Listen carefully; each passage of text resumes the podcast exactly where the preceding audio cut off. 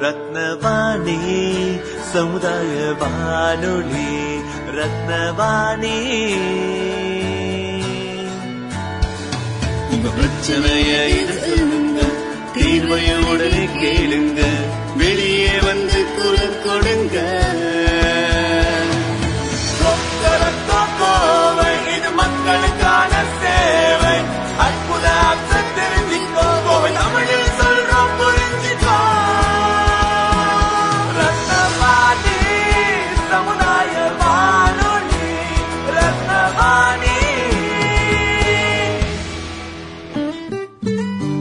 ரத்னவாணி தொண்ணூறு புள்ளி எட்டு சமுதாய வானொலி ஒலிபரப்பு. கோவை ஈச்சனாரி ரத்தினம் கல்லூரி வளாகத்தில் இருந்து ஒலிபரப்பாகிறது.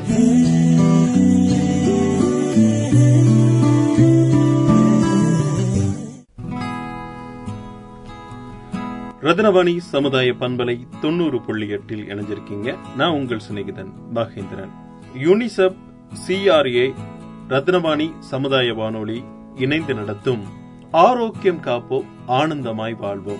விழிப்புணர்வு தொடர் நிகழ்ச்சியில் இன்று நம்மளுடன் இணைந்திருக்கிறார் தமிழ்துறை உதவி பேராசிரியர் சா. குமார் அவர்கள். குழந்தைகளுக்கான ஆரோக்கியமான தகவல்களை நம்மோடு பகிர்ந்து கொள்கிறார். அனைவருக்கும் வணக்கம். விழிப்புணர்வு தொடர் நிகழ்ச்சி. யுனிசெஃப் சிஆர்ஏ ரத்தினவாணி எஃப்எம் இணைந்து நடத்தும் ஆரோக்கியம் காப்போம் ஆனந்தமாய் வாழ்வோம் என்ற அருமையான நிகழ்வுல நேயர்கள் அனைவருக்கும் வணக்கம். உரை நிகழ்த்துபவர் குமார் தமிழ்துறை பேராசிரியர் சிவகங்கையிலிருந்து. அன்பார்ந்த மாணாக்க செல்வங்களே உங்களை இந்த வானொலியின் மூலமாக சந்திப்பதில் மிகுந்த மகிழ்ச்சி அடைகின்றேன். ஆரோக்கியம் காப்போம் ஆனந்தமாய் வாழ்வோம். அப்படின்னா என்ன? அப்படிங்கறத பத்தி மாணவர்கள் தெரிஞ்சுக்கணும். நல்ல ஆரோக்கியம்னு எதை சொல்லுவோம்? ஆரோக்கியமாக இருப்பது? அது எப்படி இருப்பது? பல கேள்விகளை நமக்குள்ள எழுப்பதும் பாத்தீங்களா? ஆ அதுக்கு சில மருத்துவர்கள் நமக்கு சில யோசனைகளை கொடுத்துருக்குறாங்க. மாணவர்கள் அன்றாடம் தங்களுடைய வாழ்க்கையில் எப்படி ஆரோக்கியத்தை பேணுகின்றார்கள்? அவங்க எப்படி ஆரோக்கியமுடன் வாழ்வது? இது தொடர்பாக தான் இன்றைய நிகழ்வில் நம்ம பேச இருக்கிறோம். ஆரோக்கியம் என்று சொன்னபோது அது உடல் அளவிலும் மனதளவிலும் ஆரோக்கியமாக இருப்பது. ஆரோக்கியம் உங்களை நீண்ட காலம் வாழ வைக்கக்கூடியது. நீண்ட காலம் நம்மெல்லாம் வாழணும்னா என்ன செய்யணும்? நல்ல ஊட்டச்சத்து நிறைந்த உணவுகளை உட்கொள்ளணும். தினசரி அன்றாட உடற்பயிற்சிகளை மேற்கொள்ளணும். போதுமான தூக்கத்தை மேற்கொள்ள வேண்டும். இது மட்டும் போதுமா அப்படின்னா இன்னும் சில குறிப்புகள் இருக்கு. ஆரோக்கியம்தான் நம்ம வாழ்க்கையினுடைய அடித்தளம். அந்த வாழ்வியல ஒவ்வொரு இளமை பருவத்திலையும் நம்ம முறைப்படியாக கற்று அதை பின்பற்றவும் செய்யணும். சுறுசுறுப்பாக இருக்கணும்னா நம்ம ஆரோக்கியமாக இருக்கணும். நோய் நொடிகள் நம்மை நெருங்கா வண்ணம் இருக்கணும்னா அதற்கேற்ற சில வழிமுறைகளை நம்ம பின்பற்றியே ஆகணும். அந்த வகையில் தான் ஆரோக்கியம் என்பது நம்முடைய அன்றாட வாழ்க்கைக்கு மிகவும் இன்றியமையாததாக மாறியிருக்கு. நோயற்ற வாழ்வே குறைவற்ற செல்வம். அதனால் ஆரோக்கியமாக இருக்கிறதுக்கு சில வழிமுறைகள் நம்ம பெரியவங்க சொல்லியிருக்காங்க.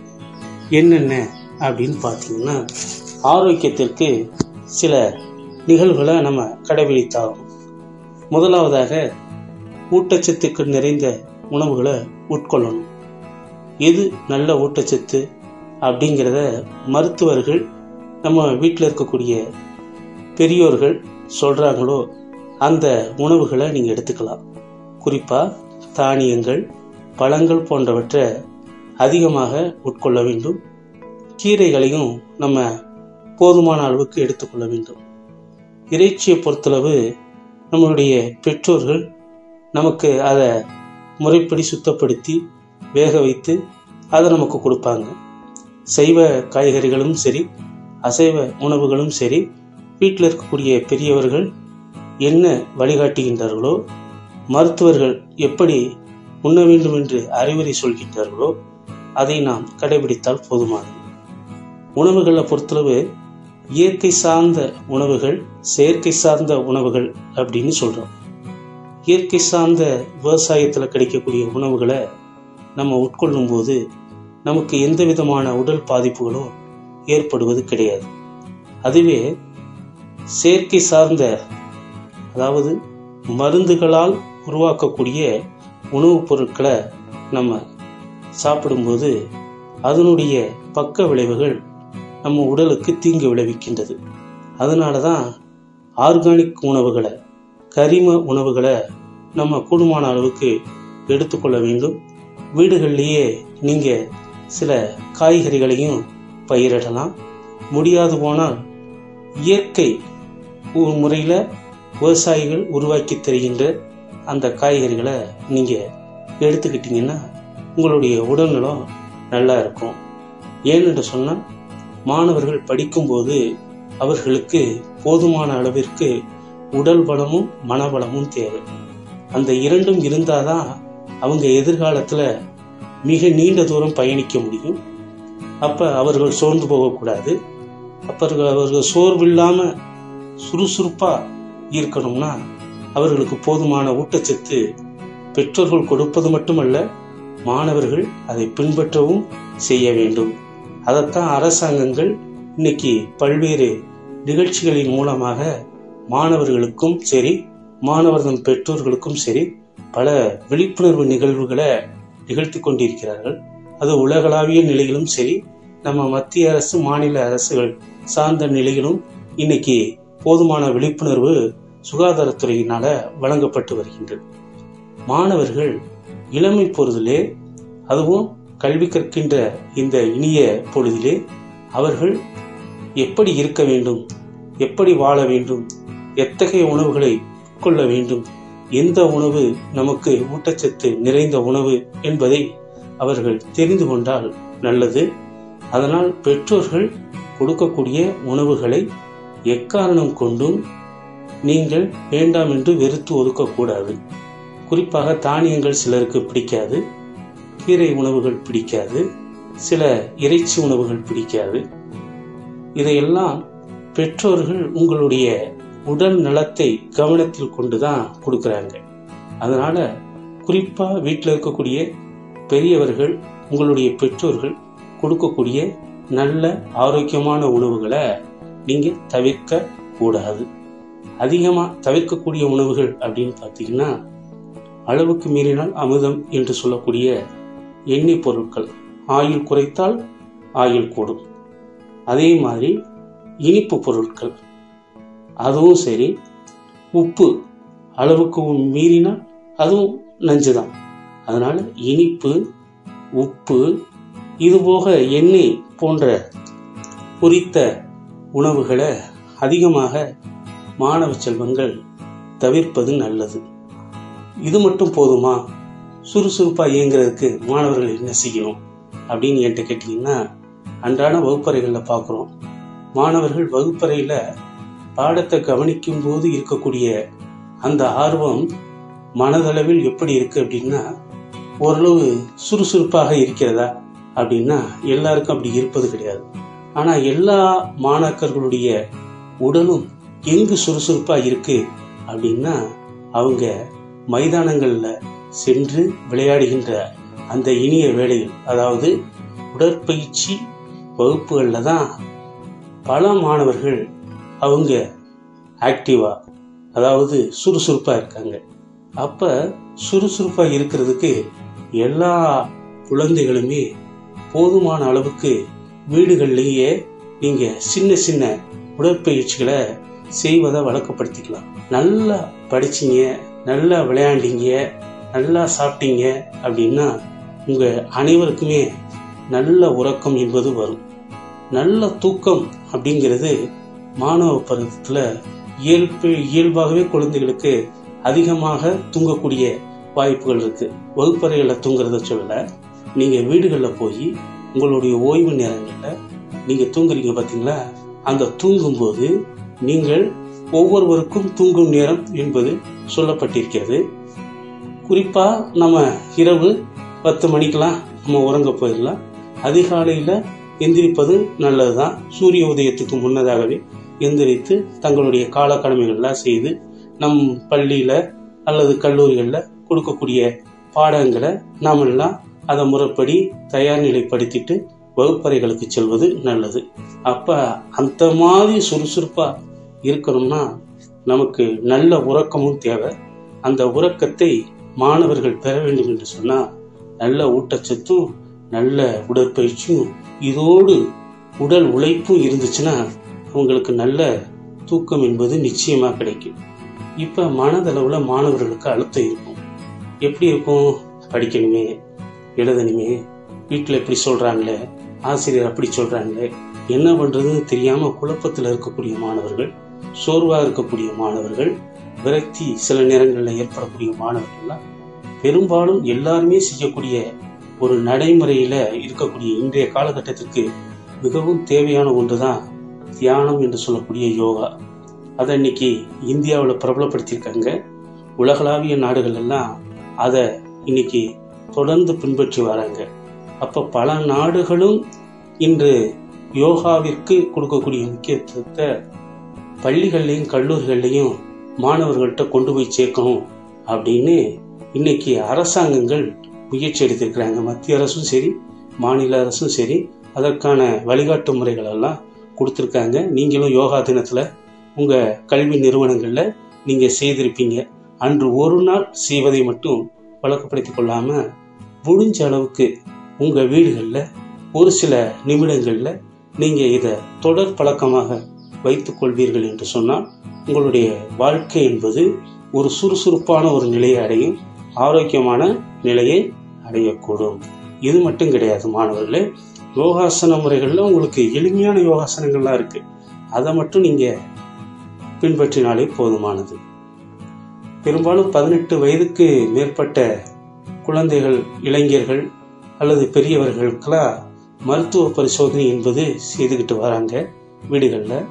ஆனால் குழந்தை பருவங்களில் அதை பற்றிய குறிப்புகள் இல்லை.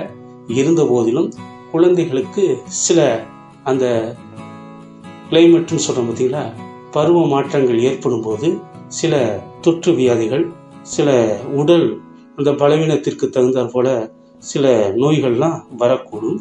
அவ்வாறு தனக்கு ஆரம்ப நிலையிலேயே அதை கண்டறிந்து பெற்றோரிடம் சொல்லி ஆசிரியரிடம் சொல்லி நீங்க உரிய மருத்துவரை அணுகி அதற்குரிய ஆலோசனை குறிப்புகளை நீங்க பெற்றீர்கள் என்று சொன்னால் உங்களுக்கு கூடுமான அளவிற்கு அதிலிருந்து நீங்கள் விரைவில் குணமடைந்து மீண்டும் இயல்பான நிலைக்கு திரும்பலாம். அதனால மாணவர்களே நீங்கள் குறிப்பாக ஏதேனும் உங்களுக்கு உடலில் பாதிப்பு ஏற்படுவது போல தெரிந்தால் அதை உடனே கவனத்தில் எடுத்துக்கொண்டு உரிய பரிசோதனைகளை செய்ய வேண்டும். ஆரோக்கியமுடன் வாழ்வதுதான் நம்மளுடைய ஒரே இலக்காக நீங்க நினைக்கணும். அப்புறம் ஆரோக்கியமா இருக்கிறதுக்கு நம்ம சுற்றுப்புறமும் ஒரு காரணம். பெரும்பாலும் வீடுகளில் சுத்தமாக வச்சுக்கணும். நாம் புழங்கக்கூடிய இடங்களில் நாம் இருக்கக்கூடிய வகுப்பறைகளில் இவற்றிலெல்லாம் தூய்மையாக இருந்தால் தான் நமக்கு எந்த நோய்களும் வராது. இப்போ மழை காலங்களில் கொசு கடிச்சா அது டெங்கு கொசுவா அப்படின்னு கேட்குறேன் நன்னீரில் வளரக்கூடிய ஒரு கொசுவாக இருக்கு. அந்த கொசு பல முட்டைகளை ஒரே நேரத்தில் ஈனுவதனால் அதனால் பல கொசுக்கள் உருவாக்கப்பட்டு அது நாம் அசந்த நேரத்தில் அது அது நம்மை கடிக்கும் போது நமக்கு அந்த டெங்கு காய்ச்சல் என்று சொல்லக்கூடிய ஒரு வகையான நோய் ஏற்படுகிறது. அதுல இருந்து நம்ம குணமடையணும் அப்படின்னா இன்னைக்கு மழைக்காலங்களில் நம்ம நன்னீரை தேங்கி வைக்கிறது மாதிரி செய்யக்கூடாது. அதை சுத்தமாக வச்சுக்கணும். பெரும்பாலும் டயர் போன்ற பிளாஸ்டிக் போன்ற பொருட்களில் தண்ணி மழை காலத்தில் தேங்கும். அவற்றை அப்புறப்படுத்த வேண்டும். கொசு இருக்கு அப்படின்னு தெரிஞ்சா அதை நாம் உடனே என்ன பண்ணணும் அப்படின்னா சுகாதார ஆய்வாளர்கள்லாம் வீடுகளுக்கு வருவாங்க. அவங்க சொல்லக்கூடிய அந்த வழிமுறைகளை நம்ம பின்பற்றி ஒழுகினாலே போதுமானது. நல்ல ஊட்டச்சத்து நிறைந்த உணவுகளை உட்கொள்ளக்கூடிய மழலைகள் குழந்தைகள் மாணவ கண்மணிகள் அவங்க நல்ல உறக்கத்தையும் நல்ல சுறுசுறுப்பையும் நல்ல ஆரோக்கியத்தையும் பெறுவார்கள் என்பது நம்ம எல்லாமே தெரிஞ்ச விஷயம்தான். அதே போல இயற்கை உணவுகளை நம்ம கூடுமான அளவுக்கு எடுத்துக்கிட்டோம் அப்படின்னா அது நமக்கு எதிர்காலத்தில் நீண்ட ஆயுளை தரக்கூடியதாக இருக்கும். உடற்பயிற்சி என்பது அன்றாடம் நாம் செய்யக்கூடிய வேலைகளோடு அதுவும் ஒரு பயிற்சி தான் அதையும் தொடர்ந்து செய்வதில் நமக்கு ஒரு சிரமமும் இருக்காது. அவ்வாறு நம்ம தொடர்ந்து செய்வதனால நல்ல உறக்கத்தை நம்மால பெற முடியும். அதே போலதான் தியானமும். தியானம் என்பது மன சோர்வுக்கு தரக்கூடிய ஒரு சிகிச்சை முறை மாதிரி. ஒரு சுறுசுறுப்பா இருக்கணும். ஒரு மனம் நல்லதை எண்ண வேண்டும். நல்லதை வெற்றிகரமாக செய்து முடிக்க வேண்டும் என்று சொன்னால் அதற்கு நமக்கு யோகா போன்ற அந்த வழிகாட்டு முறைகள் எல்லாம் தேவைப்படுகின்றது. அதை முறைப்படி நம்ம செஞ்சாலே போதுமானது. அதனால மாணவர்கள் நீங்கள் அன்றாடம் நீங்கள் சிலவற்றை கடைபிடிக்க வேண்டும் அப்படின்னு கேட்டீங்கன்னா பெரும்பாலும் இரு வேளை காலையிலும் சரி இரவிலும் சரி பல் துலக்குதல் என்பது மருத்துவர்கள் சொல்லக்கூடிய அறிவுரை. ஏன்னா பல உணவுகளை சாப்பிட்றோம். நம்ம வாய் சுத்தமாக இருந்தால் தான் அந்த பல் என்பது நல்லா இருக்கும் அது வந்து கிருமிகள் அண்டாது. அதனால் நமக்கு பல் தொடர்பான பிரச்சனைகள் எழாது. அதனால் இரு வேளை பல் துலக்க வேண்டும் காலை அதே போல உறங்க போவதற்கு முன்னதாக. அதே போல எப்பவுமே கையை கழுவிட்டு தான் சாப்பிடணும். சாப்பிட்ட பிறகு நல்லா கையை கழுவிடணும். அப்ப சோப்பு போன்ற அந்த வற்றை நாம் தினமும் பயன்படுத்தி கைகளை எப்பொழுதுமே சுத்தமா வச்சுக்கணும். சிலர் அந்த கைகள்ல நகங்கள் அதிகமா மாணவ பருவத்துல வளர்ப்பத ஒரு நாகரிகமா வச்சிருப்பீங்க. அதுலயும் குறிப்பா பெண்கள் அதிகமா வளர்க்குறீங்க இன்னைக்கு பெண்களுக்கு இணையா ஆண்களும் அதுல கவனம் செலுத்துறாங்க. நகங்களை வளர்ப்பது ஒன்றும் தவறு கிடையாது. ஆனா அது தூய்மையா இருக்கணும். சுத்தமா இருக்கணும். அதனால நகங்கள்ல அழுக்கப்படாதவாறு நம்ம பாதுகாப்பாக தூய்மையாக வச்சுக்கணும் அப்படிங்கறத தான் மருத்துவர்கள் சொல்றாங்க. ஏனென்று சொன்னா அந்த உணவுகளை நம்ம கை விரல்கள் மூலமா எடுத்துக்கொள்ளும் போது அந்த நகத்தில் இருக்கக்கூடிய அழுக்குகள் நம் உடலுக்குள்ள சென்று விடக்கூடாது அப்படிங்கிறதுக்காகத்தான். அது மட்டும் கிடையாது நம்ம மூடி வைக்கப்பட்ட உணவு பதார்த்தங்களை தான் சாப்பிடணும். நிறைய பேர் பார்த்தீங்கன்னா அப்படி ரோட்டோர கடைகளில் சாலையோர கடைகளில் இருக்கக்கூடிய அது பானிபுரியாக இருக்கட்டும் எதுவாக இருக்கட்டும் அவங்க அதை பார்த்த உடனே அதன் மா அதன்பால் ஈர்ப்பு ஏற்பட்டு உடனே போய் சாப்பிடணும்னு நினைக்கிறாங்க. அது நல்ல எண்ணெயில் பொறிக்கப்பட்ட உணவா? அல்லது சுத்தமான உணவு முறைகளில் அது தயார் செஞ்சுருக்காங்களா? அதை எப்படி தயார் செய்து நமக்கு கொடுக்குறாங்க அப்படிங்கிற விஷயங்கள்லாம் நம்ம தெரிஞ்சுக்க மாட்டோம். நமக்கு பசிக்குது. அவசரத்தில் ஏதாவது சாப்பிடணும் அப்படின்னு சொல்லி வெளியிடங்களில் அதிகமாக நம்ம வாங்கி சாப்பிட்றோம். அதை முடிந்த அளவுக்கு நல்ல உணவுகளை பார்த்து நல்ல உணவுகளாக பார்த்து சாப்பிட்டீங்கன்னா உங்களுக்கு அந்த ஆரோக்கியம் தொடர்பான பிரச்சனைகள்லாம் இருக்காது. அதனாலதான் மூடி வைக்கப்பட்ட சுத்தமான உணவுகளை சாப்பிடுங்க. அதே போல வெளியில போயிட்டு வரீங்களா? முந்தைய காலகட்டங்கள்லாம் பார்த்தீங்கன்னா நம்மளுடைய மூதாதைகள் சொல்லுவாங்க எங்கே வெளியில போயிட்டு வந்தாலும் காலை கழுவிட்டு தான் உள்ளக்குள்ள வரணும் அப்படின்னு சொல்லுவாங்க. அப்படி வந்தவங்க தான் நாங்க. ஆனா இன்றைய காலகட்டத்தில் இங்க வீட்டுக்குள்ளேயே காலனி போட்டுலாம் நடக்கிறீங்க. அந்த அளவுக்கு இன்னைக்கு நாகரிகம் மாறி போச்சு ஏன்னு சொன்னா வெளியில போயிட்டு வந்தோம்னா நம்ம கிருமிகள் நமக்கு வரும். இந்த கொரோனா வந்ததுக்கு பிறகுதான் இந்த கைகளையும் அதே போல ஆடைகளையும் நாம் வெளியில போயிட்டு வந்தா அந்த கால் கழுவ வேண்டும் என்ற அந்த முறையையும் இப்பத்தான் அதை நம்ம ஒழுங்கா கடைபிடிக்கிறோம்னு நினைக்கிறோம். அதெல்லாம் நமக்கு ஒரு காலத்துல நம் வாழ்க்கையில இரண்டரை கலந்த ஒன்றாக இருந்தது. நம்ம பெரியவங்க இந்த பாட புத்தகத்தையும் படிக்காம நமக்கு சொல்லி கொடுத்த நல்ல பழக்க வழக்கங்கள். அதனால மாணவர்களே நீங்க அன்றாடம் உங்கள் கை கால்களை சுத்தம் செய்துதான் வீட்டுக்குள்ள வரணும். எந்த ஒரு உணவுப் பொருட்களையும் எடுத்து சாப்பிட்றதும் மற்ற செயல்களில் ஈடுபடுவதையும் நீங்க செய்யணும் அப்படிங்கிறத கேட்டுக்கிறேன். இது மட்டும் கிடையாது. பெரும்பாலும் வெளியிடங்களில் நம்ம மாணவர்கள் அசுத்தம் செய்வார்கள். அது எச்சி துப்புறதா இருக்கட்டும் சளி சிந்துவதாக இருக்கட்டும் அல்லது வேற ஏதேனும் செய்வதாக இருக்கட்டும் இதையெல்லாம் நீங்க அதற்குரிய இடங்களில் தான் நீங்கள் செய்யணும். ஏனென்று சொன்னால் நீங்கள் ஏதேனும் பாதிக்கப்பட்டவராக இருந்தால் உங்களுடைய சரிகளில் உங்களுடைய அந்த கழிவு நீரில் ஏதேனும் வியாதிகள் இருந்தால் அது அருகில் இருக்கக்கூடியவருக்கும் தொற்றக்கூடிய அபாயம் இருக்குது அதனால தான் பொது இடங்களில் திறந்த இடங்களில் நீங்கள் இது போன்ற அசுத்தங்களை கழிவுகளை நீங்கள் செய்யாதீர்கள். அப்படின்னு சுகாதாரத்துறையில் நம்மளை அடிக்கடி சொல்கிறாங்க அது மட்டுமல்ல இன்னைக்கு சுகாதாரத்துக்கு நாம் செய்ய வேண்டிய ஒன்றே ஒன்று என்ன அப்படின்னா நம்ம தூய்மையா இருக்கணும் நம்ம சுற்றுப்புறத்தையும் தூய்மையா இருக்கணும். இதைத்தான் விழிப்புணர்வு தொடர் நிகழ்ச்சியில யுனிசெஃப் சிஆர்ஏ ரத்தினவாணி எஃப்எம் இணைந்து நடத்தும் ஆரோக்கியம் காப்போம் ஆனந்தமாய் வாழ்வோம் என்ற அருமையான நிகழ்வுல மாணவர்களாகிய உங்களை சந்திச்சு எனக்கு தெரிந்த சில கருத்துக்களை வகுப்பறைகளில் மாணவர்களுக்கு அன்றாடம் நாங்கள் சொல்லக்கூடிய அறிவுரைகளை உங்களிடம் பகிர்ந்ததில் மிகுந்த மகிழ்ச்சி அடைகின்றோம். வாய்ப்பளித்த நம்மளுடைய ரத்தினவாணி எஃப்எம் நிறுவனத்தாருக்கு மனமார்ந்த நன்றியினை தெரிவித்துக் கொள்கிறோம். நன்றி வணக்கம்.